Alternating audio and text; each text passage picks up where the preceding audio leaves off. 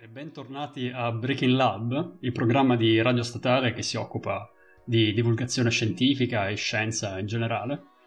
Io sono Andrea e con me ci sono come sempre Giulio, Dani Ciao. e Gabri.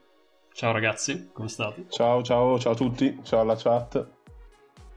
E stavolta al centro de- del nostro schermo c'è un ospite speciale, ovvero Willy. Ciao Willy. Ciao ragazzi, ma tra l'altro non volendo ho messo anche i mixosauri che fanno un pandan col blu dietro, non lo sapevo ma quanto stile, bene, quanto stile. bene così. Decisamente quello più stiloso di tutti.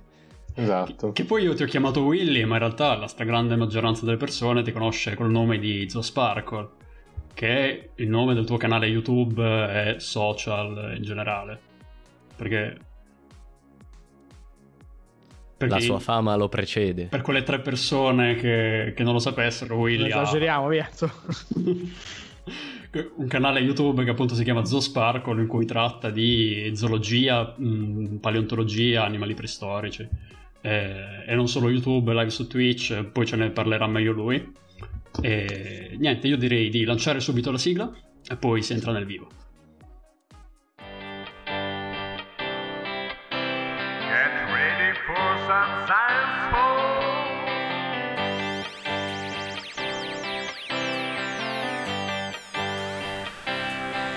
Se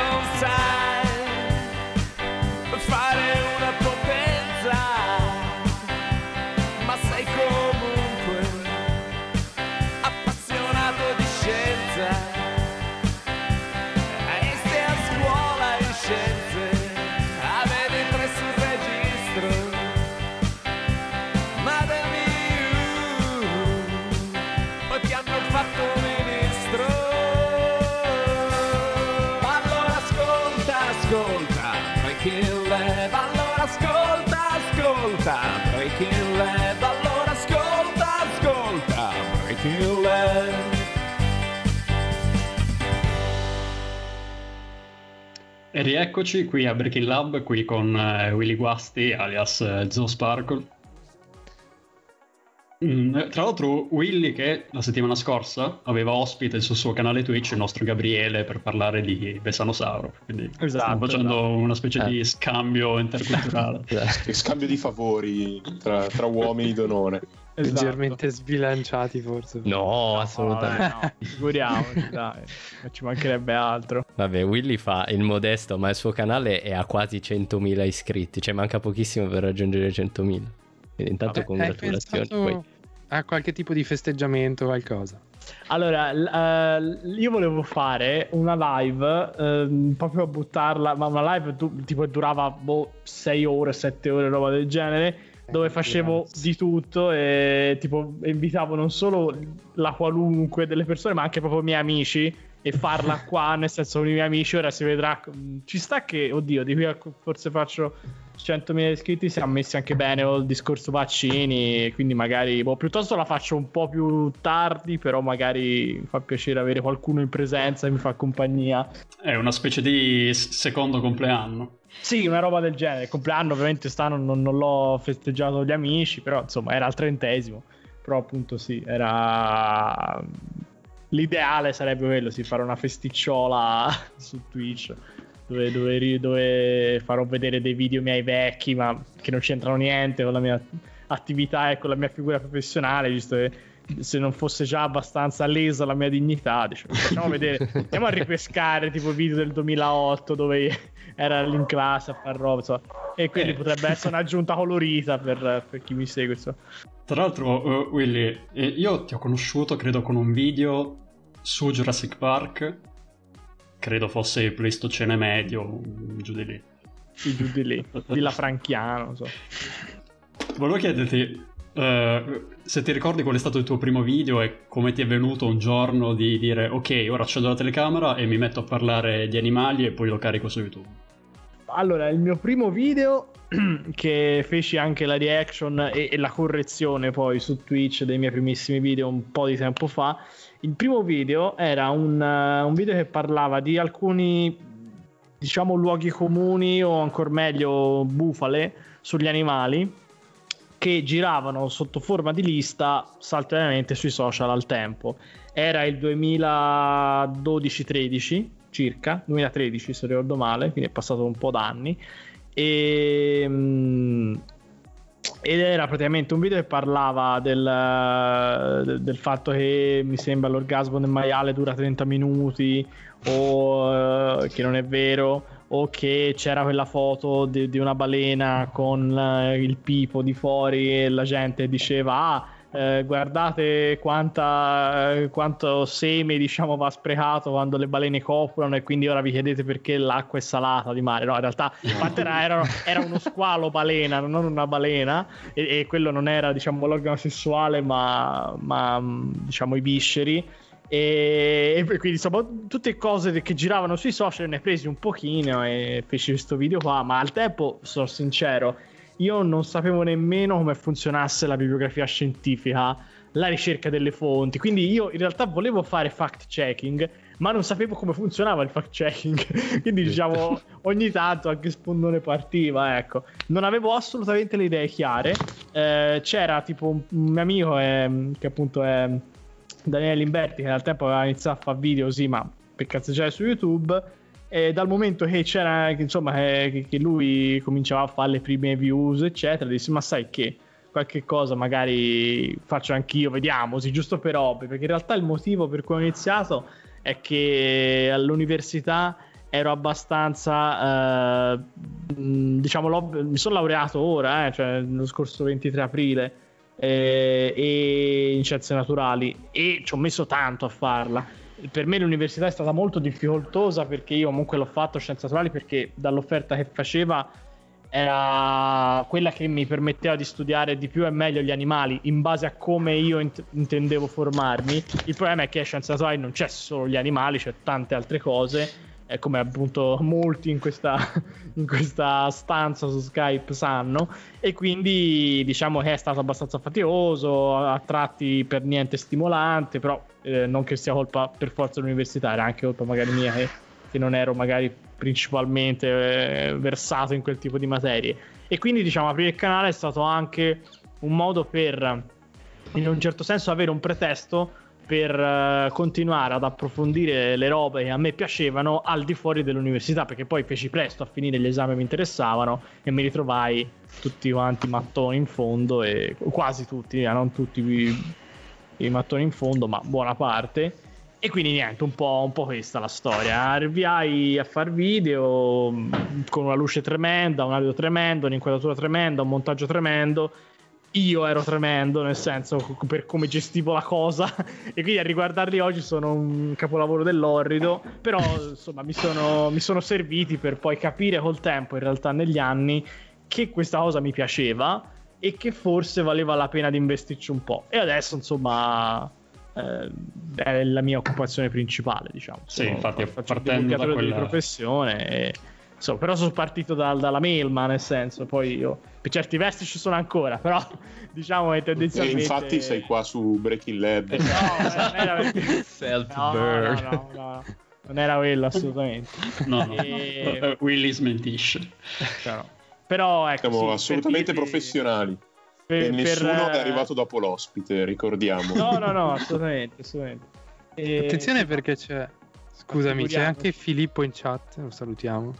Ciao Filippo. Ciao, Filippo. Ma ci sono sa- un sacco di persone in chat. Eh, C'è Kiefer, ehm, responsabile dei ragazzi di Sites Statale Impatto Zero, Gatto Rex, eh, che eh, me- eh, dice Willy mette in ridicolo la sua persona per l'ennesima volta in live e infatti appunto ripeto è qua con i ragazzi di Breaking Lab e poi eh, fa una critica non so se è molto velata magari è un vostro eh, un, vo- un vostro gioco che dice che i tuoi video non sono cringe Ma potrebbe Quindi- anche, non so, potrebbe anche pensarlo paradossalmente. Se davvero lo pensa, mi chiedo perché lo pensa. Cioè, secondo me sono tremendi. Cioè, No, sono dice a a dire. parte che mettevi le musiche di Crash Bandicoot. Vabbè, sì, quello è stato un marchio di fabbrica. è- è onorevole, sì, sì, no, è Sì, onorevole. esatto, ormai c'è copyright.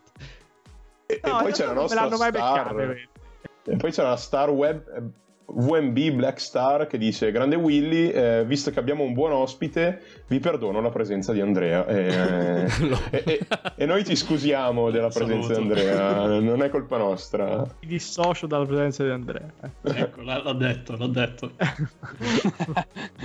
Tra l'altro io ancora non ho prove del fatto che Andrea non sia solo un ologramma di un'intelligenza artificiale, visto che è incredibile a dirsi, ma io non l'ho mai incontrato di Sì, persona. non ci siamo ancora visti. Io sì, l'ho visto di persona. Confermi che... Sì, sì, confermo che è una persona Esiste fisica. davvero.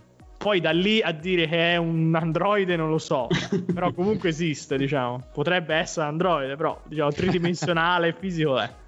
Forse un androide. Un androide. Bene, e, e su questa nota assolutamente poco cringe. Continuerei a, a chiedere a Willy eh, uno degli argomenti che tratti più spesso sia nelle live che nei video è diciamo i dinosauri, ma in generale il mondo della preistoria. Eh, volevo chiederti appunto come ti è nato questo, questo pallino per eh, gli animali estinti, quelli che non ci sono più. Allora, ci sono bene o male nato con la passione per gli animali. Se devo causare un fattore scatenante, lo so che la cosa vi stupirà tanto, però devo dire che è stato Jurassic Park. Eh, non, non credo sia successo a nessun altro della nostra No, no, generazione di assolutamente. rimanere, come dire, impressionati a Jurassic Park. E io sono del 91, quindi il film è uscito del 93 e io non so se l'ho visto subito o l'anno dopo, comunque ero veramente piccolo quando l'ho visto. Eh, e, e mi ha veramente segnato perché era come vedere i dinosauri erano veri, cioè nella, nella mia testa di bambino li avevo visti solo sui libri e immaginati o al limite nei cartoni, però mh, cioè dopo aver visto veramente Jurassic Park dicevo boia, è, è vero, porca miseria. E quindi sì, lì è veramente esplosa un po' questa fissazione per i dinosauri che poi eh, sì, è vero che prende un po' tutti quanti i bambini, eh, però diciamo che molti poi la, la abbandonano, insomma, la, la- come dire, la mettono in un cassetto delle cose da bambini e lì rimane. In realtà i dinosauri possono piacere anche ai grandi, questo è, questo è un'assoluta verità che io ovviamente condivido. E quindi sì, direi che poi questo, questo bricioline che, che ha lasciato Jurassic Park sulla mia strada mi hanno poi portato eh, al- a scegliere poi scienze naturali, a fare una tesi in paleontologia sui dinosauri, eccetera. Con questo, ovviamente, per i dinosauri ho come dire un occhio di riguardo, però eh, io apprezzo parlare di tanti animali diversi. Mi piacciono molto gli insetti, pi- cioè in realtà mi piacciono tutti gli animali, mi piacciono. Cioè, a livello di, dico, di, di trovare interessanti e trovare spunti interessanti per parlarne. Eh, non sono come dire uno che, che si specializza solo in un tipo di animale e parla solo di quelli. Mi piace diciamo parlare un po' di tutti perché comunque essendo io un appassionato di zoologia, etologia, paleontologia con gusti generalisti eh, mi piace appunto avere il pretesto tra virgolette per lavoro siccome devo creare contenuti per il canale, per Twitch eccetera sono in qualche modo costretto ma in realtà è anche un piacere a tenermi informato su, su tanti fronti diversi. Eh, magari poi in realtà di nessuno sono esperto, chiaro, però diciamo mi piacciono tante cose ecco, a livello di, di- di animali. Quindi non, eh, mi, mi dispiacerebbe parlare solo di dinosauri, ecco, mettiamola così. Sebbene i dinosauri siano il mio primo amore, forse quelli, ripeto, per cui ho un occhio più di riguardo, trovarmi a parlare solo di dinosauri sarebbe un po' riduttivo per, per- per me, perché mi piace parlare anche d'altro. Se guardate la home dei miei video c'è, c'è di tutto dentro, insomma, da, da un video sui gorilla che si battono al petto, a uno sull'intelligenza delle seppie, a uno dei metodi di produzione più strani degli insetti, ai dinosauri, eccetera. Quindi mi piace fare sti minestroni che era un po' la roba che piaceva mh, da bambino a me. A me piacevano appunto le enciclopedie perché c'era tante cose dentro diverse, tanti gruppi di animali diversi e ti dici ma come fa a starci in un solo libro i delfini insieme ai, ai policheti?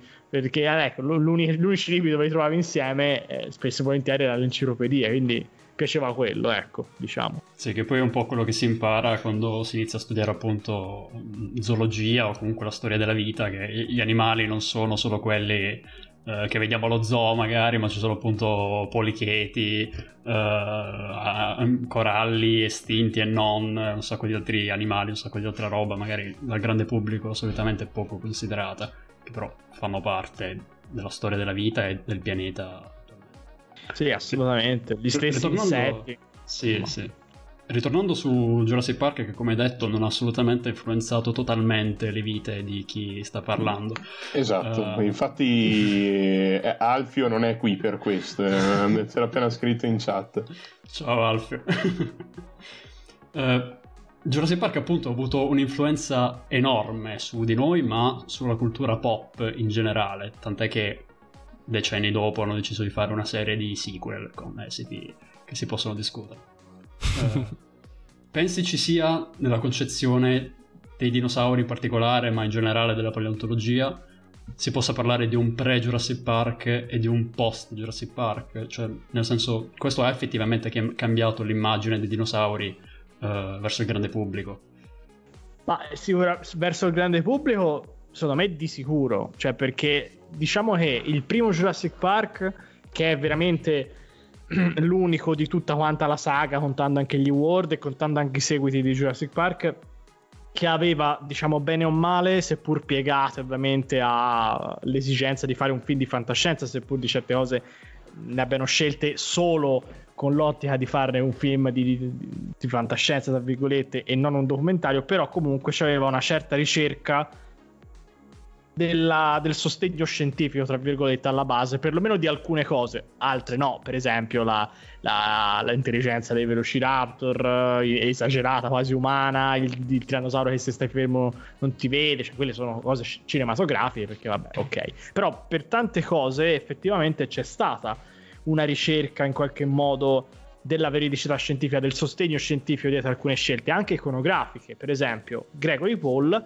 che è appunto un ricercatore indipendente e paleoartista, uno dei paleoartisti più influenti di sempre, e eh, quello che l'ha fatta da padrone eh, in quegli anni lì, diciamo, in cui è stato concepito di Jurassic Park, un po' prima, insomma, eh, è effettivamente il paleoartista che è stato preso come spunto per diciamo costruire l'immagine dei dinosauri di Jurassic Park che ha avuto eh, un'eco mostruosa presso il grande pubblico e quello ha cementato nella testa delle persone un certo modo di essere dinosauri mettiamola così Ehm, che per dir la verità era anche sotto, sotto alcuni punti di vista, non tutti ovviamente, ma sotto alcuni punti di vista, condiviso da alcuni paleontologi del tempo. Quindi in realtà eh, è anche parte della sua efficacia, ecco, perché comunque non era tutto campato per aria, non c'erano dinosauri o le motoseghe al posto dei bracci che sparavano laser dal naso, cioè, capito? Era una roba che comunque ti dava un background anche scientifico dietro, insomma, quindi faceva, faceva un certo impatto, faceva anche una- un certo affidamento, per così dire. Poi, chiaro, eh, insieme alle cose che magari avevano una loro, come dire, eh, base scientifica, tra virgolette, c'erano mescolate tanti espedienti cinematografici, come quelli di prima, che poi di fatto so- sono state messe al pari. E allora a quel punto c'è stato il problema che le persone hanno poi identificato certe cose non vere dei dinosauri non solo nei dinosauri del film, ma anche in quelli veri perché li avevano visti nel film. Quindi in un certo senso è sostituito, come dire, ai documentari, no? Altra cosa poi, eh, gli strascichi di Jurassic Park si vedono ancora più di vent'anni da, dalla, eh, come dire, dall'uscita, per il semplice fatto che a volte, questo si vede nei modellini o nelle illustrazioni dei libri, eccetera, e anche in realtà nel design che hanno a volte i dinosauri nei film, ehm, sono ancora de- de- degli strascichi iconografici di Jurassic Park. Però i dinosauri oggi sappiamo che non erano fatti esattamente come quelli di Jurassic Park, per il semplice fatto che, come sapete benissimo, la paleontologia è una scienza molto veloce, nel senso che cambia idea in fretta perché basta appunto uno studio nuovo per gettare una luce diciamo inedita sulla ricostruzione di un certo animale preistorico per dire come ad esempio un dinosauro. E quindi in realtà è facile che durante gli anni anche a distanza di poco tempo l'iconografia di questi animali non solo i dinosauri ma in generale animali preistorici cambi perché ci sono sempre nuove scoperte che si avvicendano l'una all'altra no? e, e- e quindi oggi sappiamo che i dinosauri erano piuttosto diversi per certi punti di vista, sotto tanti punti di vista da quelli che si vede in Jurassic Park, ma le persone ancora hanno quell'idea. E, e quindi in realtà c'è stata quasi una, una sovrapposizione di quella che era l'immagine di più di vent'anni fa a quella che è l'immagine di adesso e paradossalmente per le persone eh, talvolta è più familiare l'immagine obsoleta di più di vent'anni fa perché l'hanno vista in Jurassic Park e che poi è stata reiterata anche tutti gli altri prodotti successivi del franchise, come ad esempio Jurassic World, dove addirittura su certe cose hanno fatto ancora un passo, anche un passo indietro perché erano ricostruiti meglio a livello di accuratezza scientifica nei, nei film prima che in quelli di ora, alcuni dinosauri. Ehm, e quindi diciamo, l'impatto ce l'ha avuto in modo mostruoso, basta vedere banalmente anche i giocattoli. Cioè, c'è, c'è una serie di, di, di, di rip-off e di bootleg di Jurassic Park quando si parla di dinosauri che è mostruosa e anche, anche giocattoli hanno il loro impatto da un punto di vista culturale, specie per quanto riguarda i dinosauri che hanno un grande successo tra i bambini. Eh, e quindi sì, diciamo, per risposta lunga per rispondere a, alla tua domanda, assolutamente sì, cioè c'è stato veramente un pre e un post Jurassic Park, veramente, insomma. In realtà uno de- non ha solo me- meriti negativi Jurassic Park, anzi, primo ha, fatto sus- ha suscitato tante vocazioni in tante persone diverse. Eh, appunto, se no magari non saremo, non staremo qui a parlarne. E un altro merito è anche che ehm, diciamo ha ri- riportato sulla bocca di tutti i dinosauri come argomento, diciamo, no? come è successo a livello pop. E per chi li studia non è una brutta notizia comunque, perché se le persone sono più interessate a un argomento, chiaramente sono anche disposte magari a darti più soldi o a visitare i musei per sostenere la tua ricerca. Quindi in realtà Jurassic Park c'è... ha fatto anche cose buone, diciamo. Ecco. Mettiamola così. Mettiamola Comunque così. qua l'elefante della stan- nella stanza, diciamo, c'è questo grande cambiamento nell'iconografia, alla fine è che si sta scoprendo che, che gli- i dinosauri erano molto più piumati di quanto si pensasse. giusto? Anche, sì, sì, sì. soprattutto. Anche. Anche. Tra l'altro Ah. dalla chat hai scatenato, hai aperto il vaso di Pandora. Eh, Gatto Rex dice Jurassic Park, i dinosauri sono molto simili agli uccelli, sempre Jurassic Park, no more piume. Eh, Esatto, quindi- giusto. Oppure c'erano Velociraptor alti 2 metri, senza piume, con un ardito di 50 cm e l'intelligenza di una scimmia che ha preso la laurea. Ehm, com'è che si chiamava la scimmia della- che aveva preso le lauree in Futurama? Gunther, no? Non mi ricordo. boh. Non so se vi ricordate questa, questa puntata di Futurama in cui c'è la scimmia super intelligente. Fa molto ridere, ecco. E poi c'è sempre Iguanodonte elegante, che penso sia Filippo, giusto, Gabri? Confermi? Quanti nickname ha Filippo?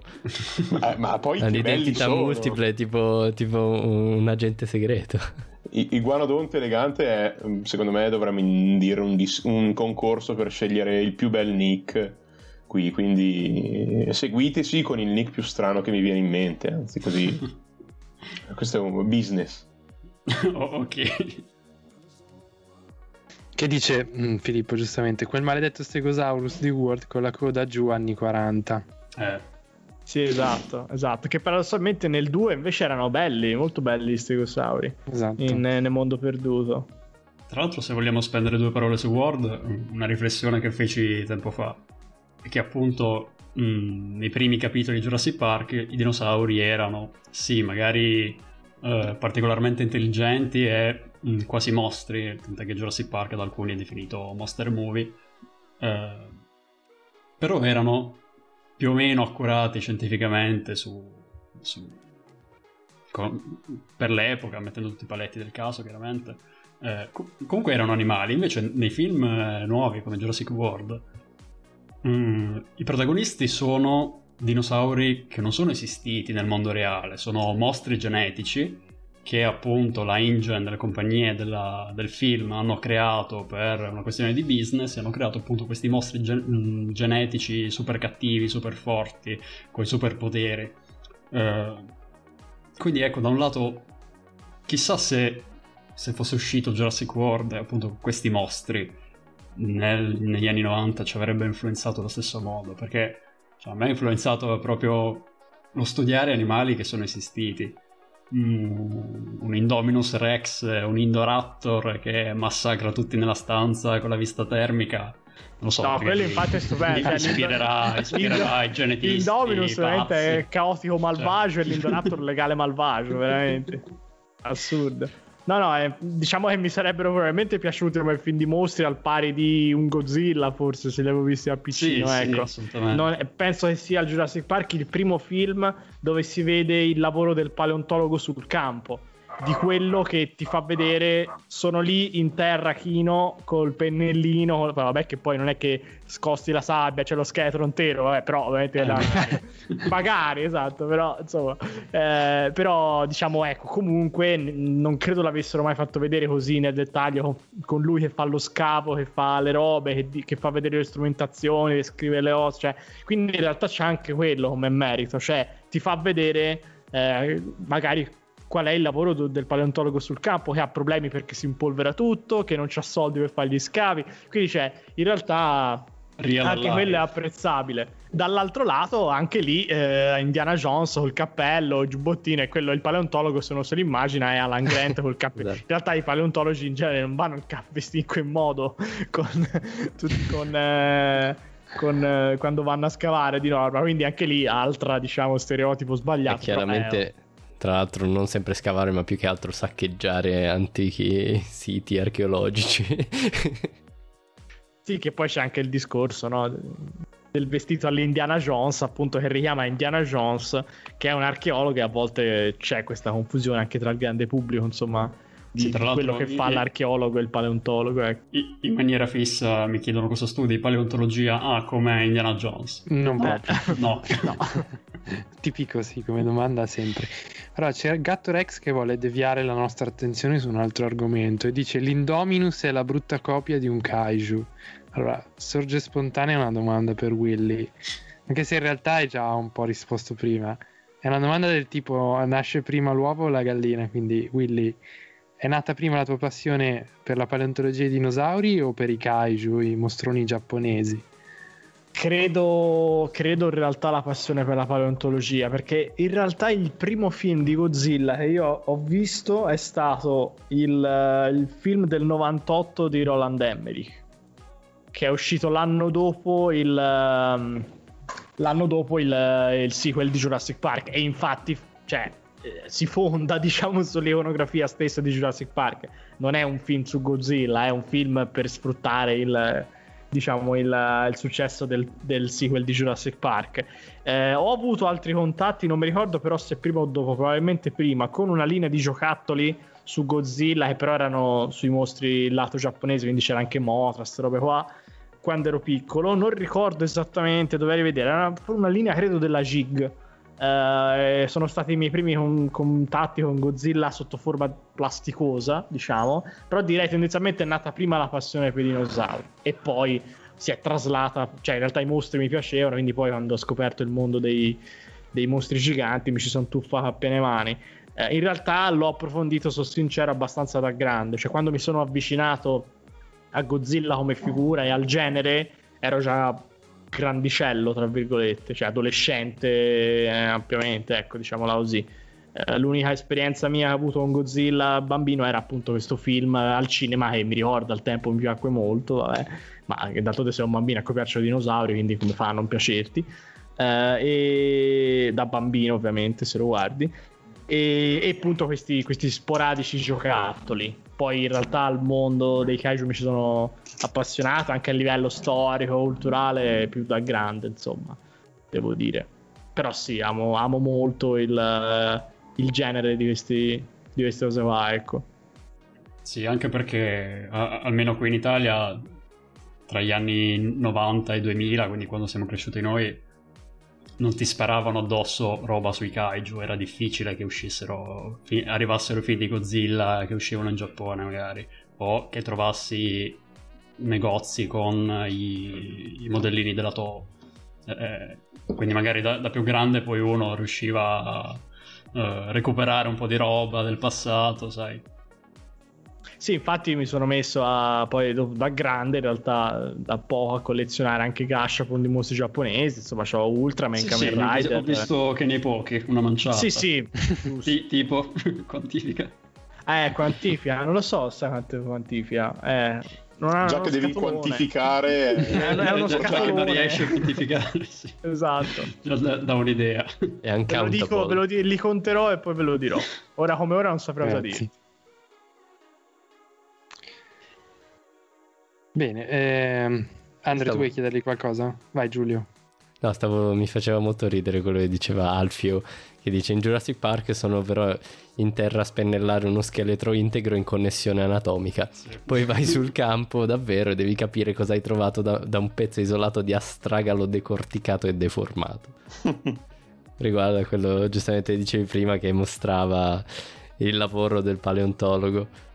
Diciamo Sì, in poi- maniera un po' ottimistica forse. Sì, esatto. Ma poi in realtà c'è il fatto che molto spesso i, fossili, cioè i fossili mesozoici, eh, lo sa benissimo anche Gabri, sono, eh, sono in realtà spesso e volentieri inclusi proprio nella roccia dura, solida. E quindi ha Quando voglia sì. di spennellare. cioè, è un casino lì. A volte ci sono dei, dei sedimenti eh, più recenti, insomma, pleistocenici, magari nelle grotte. Allora lì effettivamente può capitare che effettivamente ci vai di pennellino e sei a posto. Però in genere i fossili di dinosauro sono inclusi nella roccia e devi faticare un bel po', insomma, non, non basta il pennellino per tirarli fuori. Ora, Sì, non sì, vorrei si dire una molto più cavolata. spesso il martello e il piccone rispetto Sì, sì, a- Eh, ma Gabri, Ma anche quando- il martello pneumatico, infatti. Quando hai trovato Spinosauro, sì. Quando abbiamo Quando scavato avete- in Marocco c'erano metri di roccia da togliere col martello pneumatico. Poi arrivati al livello di Spinosaurus, allora lì sì avevi effettivamente uno strato piuttosto arenaceo, per cui quando dovevi andare di fino lavoravi con un pennellino, un coltellino, una spazzolina, una cosa così. Però per arrivarci, altro che piccone, sì. Oppure Saltrio Venator che hanno i bagni d'acido alla roccia per tirar fuori Sì. l'osso, Sì. insomma, quel che era rimasto. Anche lì altro discorso, ecco, non è, non è esattamente facile in quel modo. Dopo- che Sì, dopo aver fatto esplodere la formazione da cui arriva, perché Esatto. Saltrio è molto dura e devi farla saltare con la dinamite.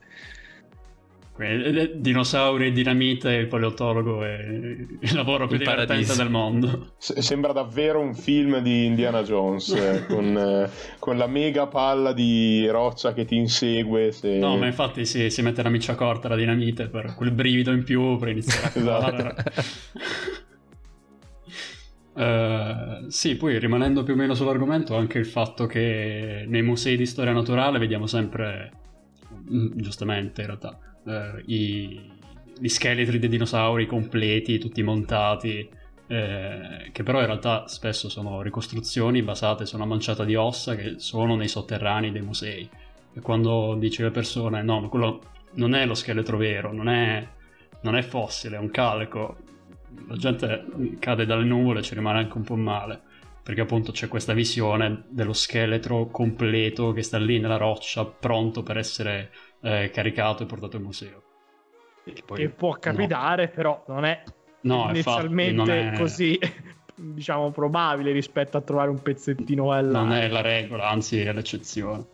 Sì, poi molte cose sono note magari di un solo esemplare, quindi non è, non è che tutti hanno la fortuna di essere un tirannosauro, un triceratopo e ce n'hanno co- anche completi, un- diversi esemplari dal più, da giovani ad adulti, quindi anche lì è questione di culo ragazzi, è, casuale il discorso della, della- della fossilizzazione, può andare bene perché magari ti- ti, ti muori in un, in un ambiente adatto anche chimicamente a, dire, a, a conservarti, vieni seppellito subito quindi non ti disarticolano. Eh, però poi magari c'è il caso in cui hai un frammento della mandibola ed è tutto quello di cui sai che hai di, di- magari di un certo animale, quindi boh, eh, insomma. Eh, sempre parlando un po' del grande pubblico, paleontologia, scienza. Ehm, tu sei appunto un divulgatore scientifico, fai tantissimi video su YouTube, ma fai anche eventi dal vivo quando la situazione mondiale lo permette.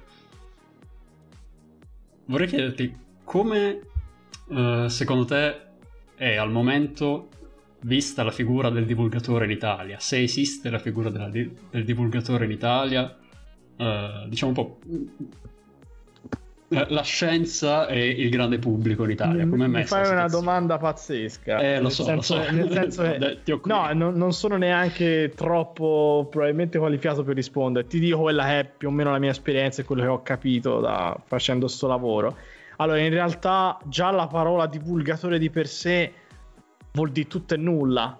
Perché mh, diciamo che, come dicevi te, ora presso il grande pubblico va tanto la divulgazione sui social, è una cosa che si è sdoganata da un- qualche anno, un paio probabilmente circa di anni a questa parte e, e quindi diciamo si è sovrapposta per così dire ad un'altra parola che non vuol dire niente di per sé e cioè youtuber e streamer per dire.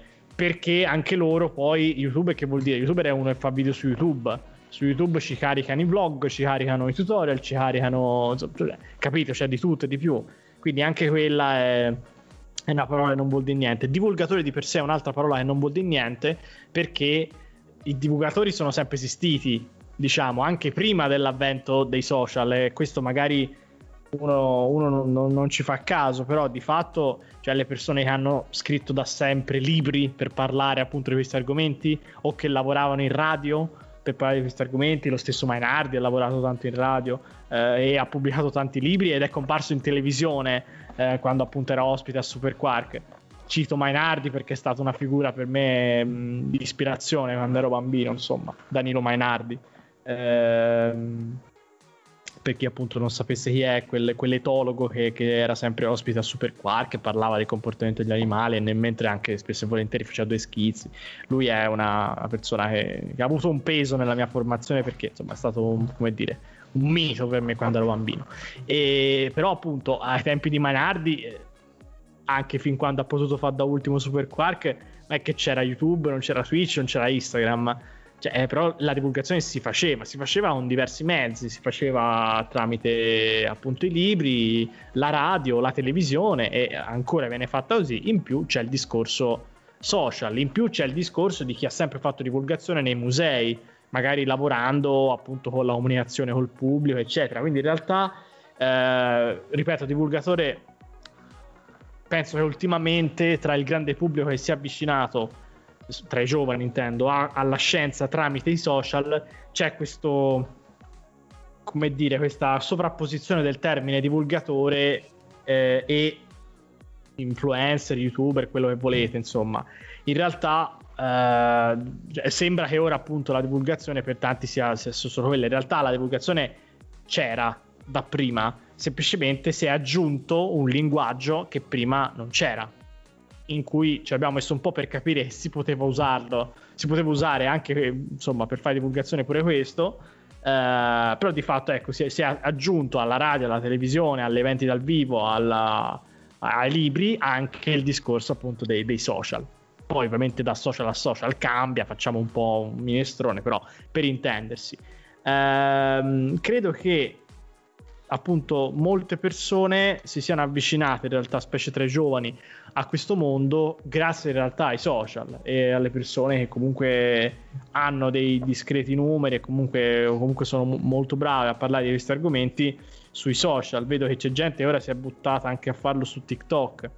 Eh, io su TikTok ancora non mi ci sono avventra- addentrato, non so se mi ci addentrerò, sono sincero però comunque è ancora un altro modo.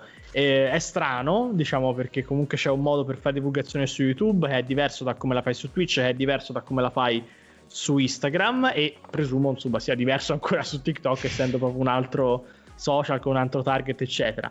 Io penso che molte persone effettivamente si siano avvicinate a questa, a questa cosa negli ultimi anni grazie ai social. Quello che vedo è che già diverse istituzioni adesso stanno incominciando a, a smettere, diciamo, di storcere il naso davanti ai social, perché quello che ho visto, più che altro in Italia, all'estero è già un po' passata, in senso buono sta cosa, eh, perché i social si utilizzano di più, però molto spesso quello che fa poco affidamento per quanto riguarda istituzioni, enti di ricerca, università, eccetera, in Italia è che non si fidano troppo del mezzo, cioè internet o comunque il social. Gli sembra quasi di, come dire... mh, Volgarizzarsi. e bravo, esatto, bravo, bravo, bravissimo. Questo è un termine, secondo me, torna, torna benissimo.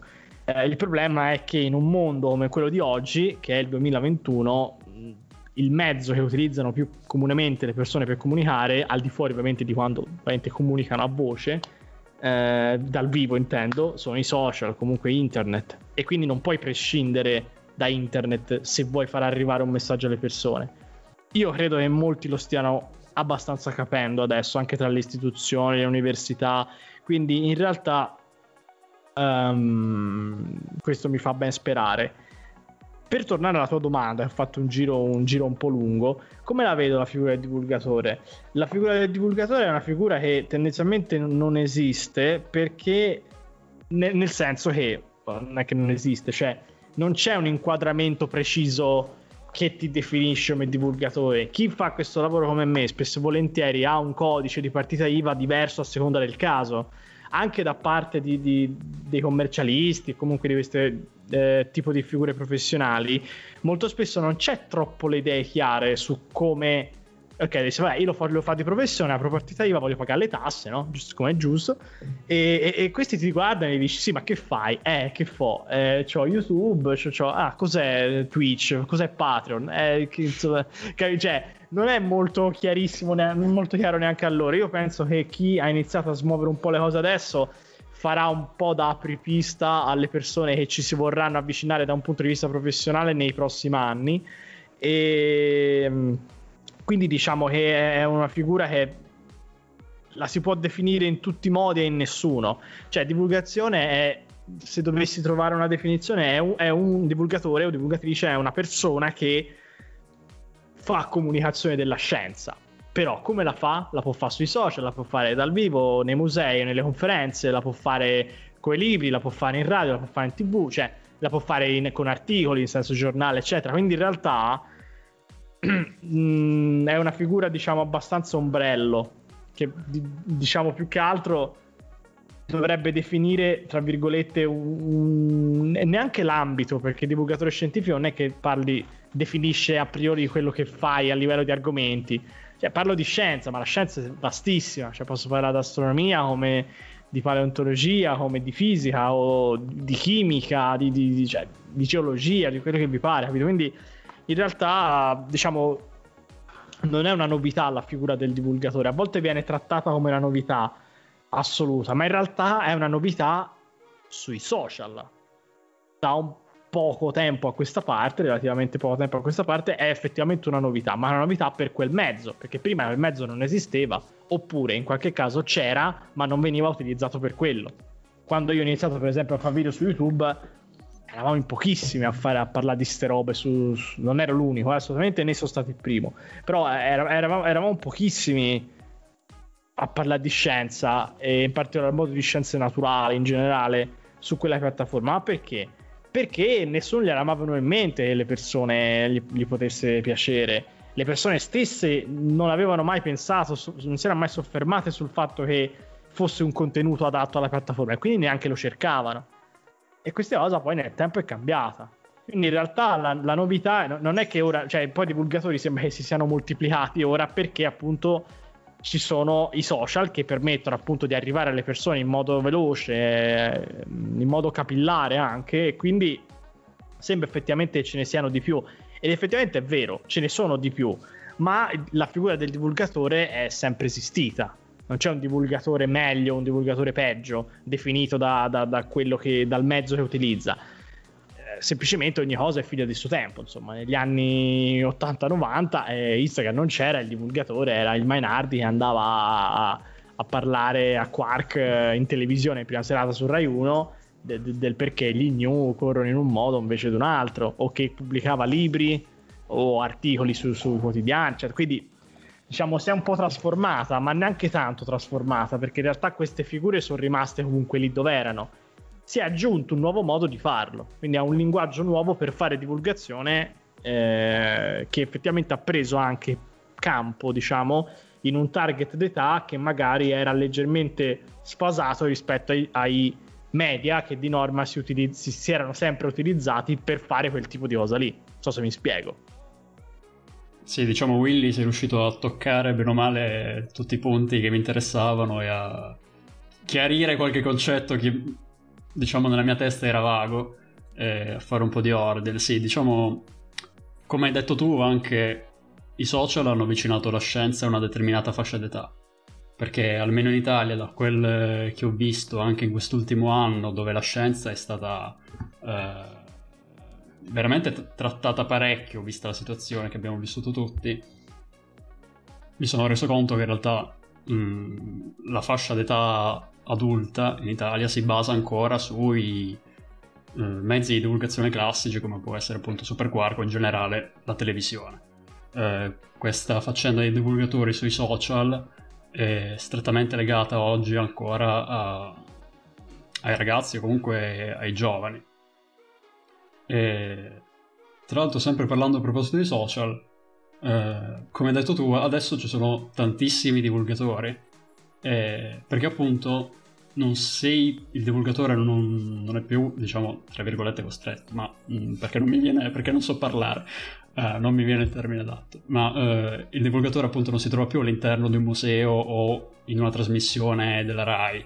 Eh, il divulgatore apre Instagram, si fa l'account e guardate, sono divulgatore. Eh, come diventare divulgatore in 5 passi? Eh, però questo eh, enorme accesso a internet eh, ha fatto sì che anche in realtà venissero prodotti tanti video che tu hai eh, diciamo smentito, analizzato anche nei tuoi video. Mm, video di gente non assolutamente qualificata parlare che ne so di animali dove fanno video di 10 minuti dove dicono fatti strani sugli animali che però magari non hanno alcuna valenza scientifica. Eh, così su Instagram ogni tanto mi capita di vedere gente che inizia a raccontare di animali e ha il profilo dedicato agli animali che poi magari vai un po' a capire meglio cosa c'è dietro e alla fine sono tutte baggianate. Quindi uh, non lo so appunto forse, forse andrebbe un po' uh, chiarita questa, questa, figura del divulgatore sui social comunque. è diventato più difficile anche capire cosa sia più affidabile cosa meno sì perché esatto. su, sui social a, almeno che appunto non, non, ti vai non trovi per caso poi perché è difficile che tu uh, vedi il video e dici ah controllo se quanto detto è vero perché la gente non c'ha tempo, non c'è voglia, non c'è mezzi. Eh. E poi si aspetta che questo dica le cose giuste, se sì, si sì, faccia da divulgatore. Cioè, almeno che non arrivi, diciamo che c'è un mezzo filtro, però eh, molto relativo, almeno che non arrivi uno che ne sa di più e ti scrive sotto, ma che stai dicendo? Uh, non è così che funziona. Sai, allora uno le può venire il dubbio. Però sì, sì, diciamo che non è, è, il grande problema dei social in qualsiasi ambito, non solo uh, della divulgazione scientifica. Perché poi lì si va sul chi divulga più forte, cioè è comunque una, una polemica molto sterile, anche lì insomma far, cioè, non c'è bisogno di dimostrare a una persona che sei più qualificato, eccetera. Ci sta in realtà, c'è proprio un atteggiamento. In realtà io, quando magari mi è capitato di trovare degli errori, eccetera, ho scritto magari in privato e gli ho fatto guarda non so se lo sai c'era Sterolini cioè, mh, non so se lo sapevi però magari migliori post eccetera mi sembra meglio come approccio che smerdare pubblicamente detta proprio male e per quanto dicevi video che dicevi te quelli che smentisco tra virgolette io su, su Twitch è proprio dei video che li sono non, non li considererei dei video di divulgazione ma perché? perché non sono fatti con eh, il eh, goal di fare divulgazione. Sono dei video fatti per fare numeri e, e li fanno, li fanno anche belli grossi. Eh, facendo leva su tutta una serie di meccanismi clickbait che su internet funzionano quindi in realtà sono buoni per farci due risate, farci la diretta su Twitch, ma non li considererei dei video di divulgazione per il semplice fatto che non è quello l'intento di chi li fa. L'intento è fare numeri e viralizzare e ci riescono, quindi in realtà loro lo fanno bene. Poi che veicolano informazioni sbagliate è, è un problema, però, però, c'è. Per quanto riguarda il discorso prima che dicevi lì di definire, secondo me il divulgatore è una cosa in, indefinibile e, e rischi anche in realtà di tagliare le gambe a gente che magari ha della buona volontà, vorrebbe provarci e lo fa con le migliori intenzioni. Secondo me è un approccio molto più costruttivo eh, scrivere alla persona e diciamo fare in modo di, di, di, aiutarla a migliorare, eccetera. Ora è chiaro che non tutti devono avere necessariamente ne, ne hanno il tempo né, né giustamente la voglia, però tendenzialmente anch'io ne ho dette tante di, di, di, baggianate. Ripeto, quando ho aperto il canale io non sapevo nemmeno come funzionasse la bibliografia scientifica. A me nessuno mi aveva insegnato all'università ancora, quindi boh, zero. Cioè, facevo cose, ma non sapevo il fatto, cioè io non sapevo niente, eppure fatto, facevo divulgazione. Pertanto ho fatto divulgazione senza neanche essere laureato, perché mi sono laureato ora. Nel senso, quindi, cioè, mh, non, non metterei neanche della serie il discorso, ah, deve essere laureata meno, perché secondo me sono discorsi che lasciano veramente il tempo che trovano. Secondo me, una cosa da fare è so che sembra presuntuoso, ma educare, una parola presuntuosa, ma per intendersi, educare le persone al metodo, cioè eh, se un divulgatore, io so- sono fermamente convinto di questa cosa, se un divulgatore ha fatto bene il suo lavoro, le persone gradualmente non hanno più bisogno di lui o di lei. Nel senso che te insegni alle persone non delle nozioni della serie, gli fai questo così, glielo metti lì e gli rimane lì non contestualizzato a zero, ma gli insegni, come dire, un... sì, c'è dei cani che stanno sbranando in sottofondo, c'è, c'è, c'è- no ma lo fanno, cioè. e, e c'è praticamente, eh, che stavo dicendo, ecco, sì, nel senso, devi fargli un, un po' capire come funziona la- questo discorso della letteratura scientifica, di modo che a quel punto non hanno più bisogno di venire a chiedere a te, ho scritto questo post, eh, eh, scusa, non ho scritto questo post, ho trovato questo post su internet, ma è vera sta roba? Ecco, te devi gradualmente fargli disabituare alla- ad aver bisogno di te. Non- e questo si fa non facendo nozioni, ma cercando di fargli capire anche come svelare le criticità e come funziona il discorso delle fonti. Perché a quel punto, se te gli dici, ma non chiederla a me, io non so che fonte ha utilizzato per, per scrivere questo post, questo articolo o quel che è, chiedile all'autore, chiedi all'autore, scusa, mi saresti così gentile da passarmi le fonti e voglio approfondire? E a quel punto inizi. Infatti di questa cosa sto, sto praticamente facendo un... ehm, prossima settimana uscirà un video che parla di Pokémon su YouTube e, mm, e- e parla, diciamo, prendendo i Pokémon come spunto per come, si, come funziona la ricerca scientifica e come analizzare le ricerche scientifiche farlocche. Quindi parla, diciamo, di riviste predatorie, peer review, usando i Pokémon però. È una cosa un po' particolare, insomma, spero È, piaccia. è una cosa da Willy. È una È cosa una cosa da assolutamente da Willy. Willy. Fantastico. Così, ecco. Sì, comunque assolutamente d'accordo con, con quello che hai detto. Sì, non- appunto non è che uno debba avere per forza essere laureato, che so, al DAMS per parlare di cinema o che so io. Però appunto mettere le fonti delle informazioni che si utilizzano o mm, appunto educare le persone perché ho fatto caso che ogni tanto mi dicono oh Andre ho letto questo che dice questa cosa qua, è vera. E la mia prima reazione è dove l'hai letto? Su che testata? Ah, mm, non lo so. E già dirmi non lo so vuol Sì. dire che tu non sei abituato nemmeno a leggere il titolo, il titolo della testata, cioè che può essere Republic, Corriere, Nature, qualsiasi cosa. Quindi già che tu hai letto Il Corriere del Salento. già che tu hai letto un articolo e non hai nemmeno controllato che giornale fosse, già lì vuol dire che appunto manca un po' di metodo, come dici tu. Niente, quindi sì. Que- que- Questo. Co- Controllate No. sempre le fonti.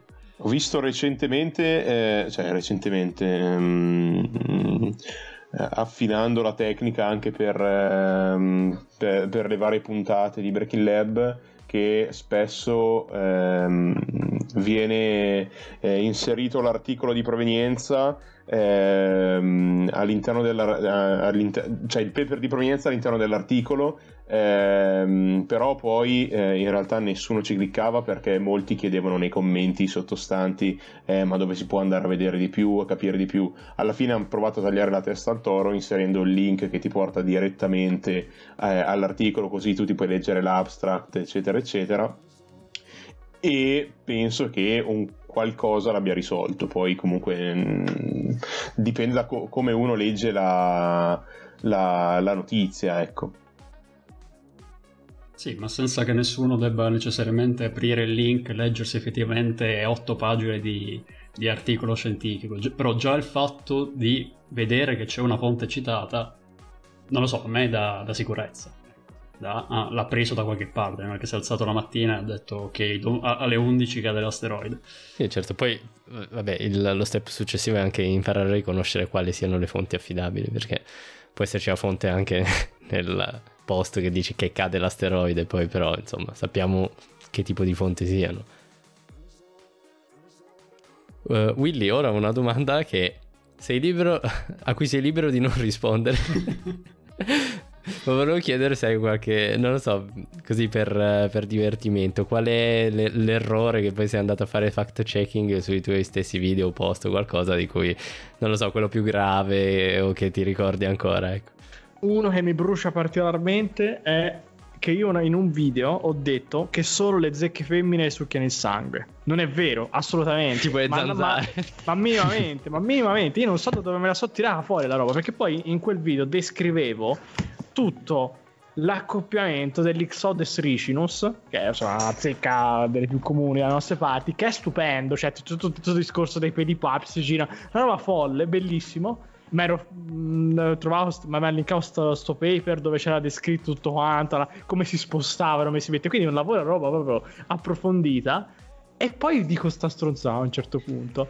Ma io cioè, non so perché, probabilmente per il discorso del sangue, perché parlava anche dello sviluppo, e so che nel sangue di sicuro mi, sarò confuso momentaneamente con la zanzara e, e nulla, ho detto sta roba. Ma non sta né in cielo né in terra. Il- quello che mi sfava di più è che io avevo fatto un botto di ricerca per fare bene la parte dell'accoppiamento, me l'ho letto e poi ho fatto sta cagata, ho fatto un fiore e ci ho cagato sopra, praticamente. E quello è uno degli, uno degli errori più tremendi che abbia mai fatto, secondo me. E ancora mi rode, però d'altronde se l'hai fatto non è che poi, ah no, tolgo il video e lo rifò. Eh no, resta, Eh, ci metti una una cosina tra nel primo commento in evidenza ci scrivi guarda ragazza minuto tot tutta sta roba invece è un altro che devi fare Eh, altri che mi vengono in mente? Io Capita, che io che sono proprio super ferreo quando parlo di cervi no non sono corna si chiamano palchi perché le corna sono fatte così e i palchi sono fatti così proprio fa due coglioni così o in un video hanno detto corna a un certo punto. In realtà non era un video sui cervi solo citavo praticamente dei modellini che- che- a cui faccio da consulente, uno di questi modellini che vengono stampati in 3D, uno di questi modellini è il megalocero e nel video dove a fine video, finito il video, concluso tutto, magari consiglio un libro, consiglio due robe, ricordavo un po' dove trovarmi sui social e dicevo ah eh, mi raccomando se c'è il link anche per recuperare questi modellini che- di cui sono consulente questo, questo è il megalocero c'ha le corna così Porca miseria, oh, poi, poi la gente se ne accorge perché dopo che sono due coglioni così parlando di, di palchi e di corna, il primo momento la gente, oh, ma Willy, ma si dice palchi? E io dico, no, no, eh, oh, eh, ma è giusto, ma, ma va bene, vuol dire comunque la gente sta, sta bella attenta sul pezzo, no- non per merito mio, cioè di base, ecco, quindi quello mi fa piacere. E poi, boh, in realtà ne ho fatti altri, specialmente nei, nei primi video, probabilmente, insomma. Io ne ricordo, ne ricordo uno in particolare che però in realtà non era colpa tua, era ehm, che nella lista, in quella famosa lista di fatti assurdi sugli animali, si parlava eh, del cervello dell'ostrica che era più grande dell'occhio. E, e poi in realtà stato, nella, nella lista era stato tradotto ostrich, che vuol dire struzzo in inglese con ostrica. e quindi in, in un altro video vi ho detto: No, raga, ma questa roba fuori di testa era stata tradotta eh, un po' così. Esatto, esatto. Eh, che vuoi fare? È così. Eh, vabbè, anche i il brutto- divulgatori sono umani. Esatto. E, e il brutto qual è anche? Cioè, che nessuno è infallibile nel bene e nel male. Chiaro. Quindi anche le persone magari si mettono a fare i, i guerrieri, d- d- come dire, a correggere tutti, poi magari ci cascano pure loro per sto tardi, perché che, che l'essere umano è infallibile bisogna conviverci con questa convinzione. E, e poi soprattutto specie se io poi ovviamente ora che lo faccio di lavoro eccetera lo prendo pri- abbastanza sul serio chiaramente come, come, come cosa no? cioè quando scrivo le cose ora in genere è difficile che sbagli ma non perché sono bravo perché eh, mi prendo il tempo per ricontrollare tutto volte su volte su volte su volte perché insomma eh, sento di avere comunque una responsabilità. Cioè c'è le persone che io ovviamente gli dico verificate le fonti le fo- io cito sempre gli articoli che- di cui parlo chiaro così la gente può andare a fare fact checking tranquillamente però so che molti non lo fanno e si fidano di quelli di, di che li dico io. Eh, nel bene e nel male e da una parte è bello da una parte chiaramente eh, ti mette in eh, come dire in- ti deve mettere in allarme perché dici cavolo la gente si fida di me c'ho una grossa responsabilità questo poi l'ho capito nel tempo, in realtà ce l'hai se parli di queste cose qua, a prescindere da che ti seguano due persone o che te ne seguono 3 milioni. Però quando poi vedi che il tuo progetto comunque comincia ad avere dei numeri che per te che sei un bischero partito da zero sono importanti, comunque fanno un po' di, come dire, di, di- come dire anche di, di ansia a vederli perché dici, boia, insomma, te, se li vedo tutti in una stanza so- sono tanti, e ti metti anche in condizione di, di stare molto attento e di prenderla molto sul serio, ecco, diciamo. Comunque uno, ehm, insomma, occhiali tondi a parte, lavora anche per costruirsi, come dire, una certa credibilità in, ambito, in quest'ambito professionale, quindi ecco, ci vuole un attimo a pensare una merda. Poi è chiaro che lo dici tranquillamente, ragazzi, io quando faccio uno sbaglio non, non lo nascondo, cioè è giusto così. Eh, faccio un fix lì sotto, lo dico su Instagram, ragazzi, guardate, in quei video ho detto così, ma invece poi mi hanno fatto notare che i commenti è così ed è giusto così. Però ecco, insomma, bisogna stare un attimo attenti, ecco. Sì, ehm, a proposito di grandi numeri, Willy, eh, c'è un momento, un evento in particolare che ti ha portato a capire che quello che facevi era effettivamente un lavoro e non più solo un hobby? Mm. Un evento scatenante. Ma diciamo che la partita IVA, allora io non ce l'ho da tantissimo, eh, nel senso è, è da un annetto circa che sono professionista sotto questo punto di vista. Diciamo che un evento scatenante no, però sono state tante cose tutte insieme, cioè della serie, magari un, un qualcosa legato al mondo editoriale che ti, ti contatta perché gli piace quello che fai, eh, delle aziende che si occupano di roba scientifica che ti contattano perché vogliono collaborare con te, eh, numeri che crescono un pochino, gente che ti chiede consulenze per progetti, ex- quindi nel senso poi rimessi insieme vedi ok, non c'è solo YouTube, non, non faccio più solo video su YouTube e live su Twitch e storie su Instagram, c'è altro, diciamo. Ehm, c'è, comincia a essere, perché comunque è, è un mondo abbastanza variopinto, cioè io ho messo, ci ho messo un po' a entrare nell'ottica e a dire che mi, che mi serviva un'agenda, perché forse è stato quello in realtà. Cioè, il- arrivato al punto di dire ho bisogno di una cazzo di agenda perché mi scordo le cose e non, non ci sto dietro. Questo non per dire che, che abbia chissà tipo tutti i giorni 20 riunioni, ecc- no, non è in quello il senso, ma è più di dire collaborare con tante realtà diverse ti fa un po' casino in testa perché devi tenere sotto controllo tante cose e tutto in parallelo, non è che spesso e volentieri non è non è eh, ne faccio una e quando l'ho finito mi dedico a un'altra, la finisco e mi dedico a un'altra, no? Devi mandare tutto insieme spesso e volentieri o, o comunque diverse cose in parallelo. Non è un lavoro part-time. Eh no, no, no, no, assolutamente, anzi ha il problema come tutti i lavori che si basano su- sugli hobby, che diventano lavori, che molto spesso è l'opposto di un part-time. Fai un full-time che non ha orari e che non fa discrimine tra, tra giorno e giorno. Eh, perché magari ti ritrovi a lavorare la- poi spesso e volentieri insomma c'è stato anche tu- un anno di, di più di clausura quindi sei sempre in casa quindi nel senso è anche quello. Cioè lavori praticamente tutti i giorni tutti i giorni anche la domenica. Io eh, ora da, da un poco tempo a questa parte ho cercato dalla domenica almeno di, di darmi una calmata ma perché cioè, poi c'è il brutto anche che lavori in casa quindi non è da dire ho la fatica ad andare in ufficio o dove lavoro. Cioè il computer ce l'ho qui sto da guardando robe, fo un metro, mi siedo e lo guardo e poi ci rimango, e ci rimango tutti i giorni magari a guardare robe. Poi c'è anche un altro discorso, è che magari se fai una cosa per hobby e una cosa per lavoro, finisci di lavorare e che faccio per passare il tempo? Faccio il mio hobby. Però se l'hobby diventa lavoro, eh, fini- fa- fai il tuo hobby per lavoro, finisci di lavorare e dici che faccio? Faccio il mio hobby. In realtà. Lavoro. Perché Devi poi in realtà... hobby. Esatto, esatto. Eh, perché praticamente poi di fatto dice: Ma tanto io lo farei comunque per piacere, quindi lo fo. E, e questo ti, ti- ti mette, insomma. Infatti, io è, è uscito oggi un mio video su YouTube, ma era praticamente un mese che non mettevo video perché ero quasi arrivato al burnout. Ho fatto marcia indietro un po' prima di arrivarci perché ho detto se no è un po' un problema, ma della serie che tipo mi mettevo a scrivere e io devo scrivere tanto a computer e tipo dopo, dopo due minuti mi prendeva il giramento di testa. proprio sì, e capite, è un problema, insomma. Quindi ho rallentato almeno su YouTube, continuando in realtà a fare tutto il resto, però almeno avere per un mese, non avere quello sgravo lì, mi ha un po', un po aiutato, diciamo, a rimettermi in carreggiata. E- ma questo è un problema che hanno, per esempio, anche i disegnatori. Eh, parlando con miei amici, artisti, illustratori, eccetera, ce l'hanno sto problema. Eh, uguale la mia compagna che fa l'orafa, eh, lo prima faceva per hobby, ora lo fa di lavoro, eh, stesso problema. Poi specie anche per chi lavora sui social, che lì c'è tutta una serie di meccanismi legati all'esposizione di sé, che insomma rientrano più sullo psicologico che sul, che sul lavorativo e professionale, però appunto se, se di lavoro lavori anche sui social, chiaramente due cose si come matchano. E quindi, e quindi niente, un po' questo, diciamo. Ecco, è, ti dico la verità, è abbastanza faticoso nel lavoro, eh.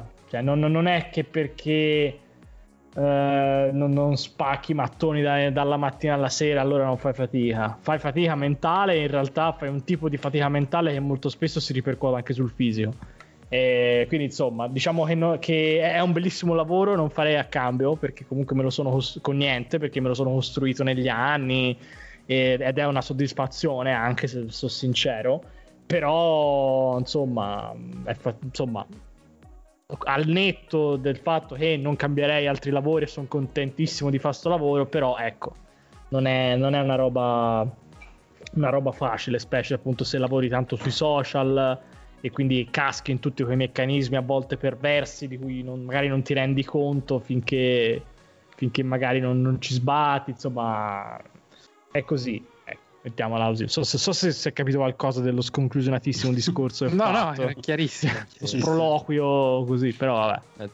C'è Gatto Rex nei commenti che conferma, dice la stessa cosa per me, sono un paleoartista, adoro disegnare, quindi dimentico se il disegno per me sia un hobby o un lavoro. Eh sì, eh, è, è- è il rischio, penso che mm, a, a tutte le persone che lavorano con YouTube, Instagram o live su Twitch eh, abbiano avuto difficoltà nel, nel gestirsi, ecco. Sì, sì, ma ripeto, questa è una cosa che mh, ne ho parlato spesso con, eh, con, eh, mh, a livello di artisti, appunto, hai citato te come mondo. Ne ho parlato spesso con Mirko Failoni o la Valeria Rambaldi, sono amici che lo fanno di professione e insomma questo meccanismo ci, ci cascano, insomma. Eh, So che anche per l'industria dei videogiochi è un problema a volte Mm. perché c'è il cosiddetto crunch, cioè il eh, tirare troppo la corda e lavorare senza orari, disfacendosi tipo il, il ciclo circadiano per portare a termine un, eh, un lavoro, insomma. Sì, e, e lì forse spesso è peggio perché molti anche per quelli, per, per molte persone quello è anche un lavoro dipendente. eh, a cui poi i lavori- datori di lavoro si aspettano che da- dai delle performance sovrumane eh, per eh, raggiungere una deadline che era magari non realistica. No, infatti.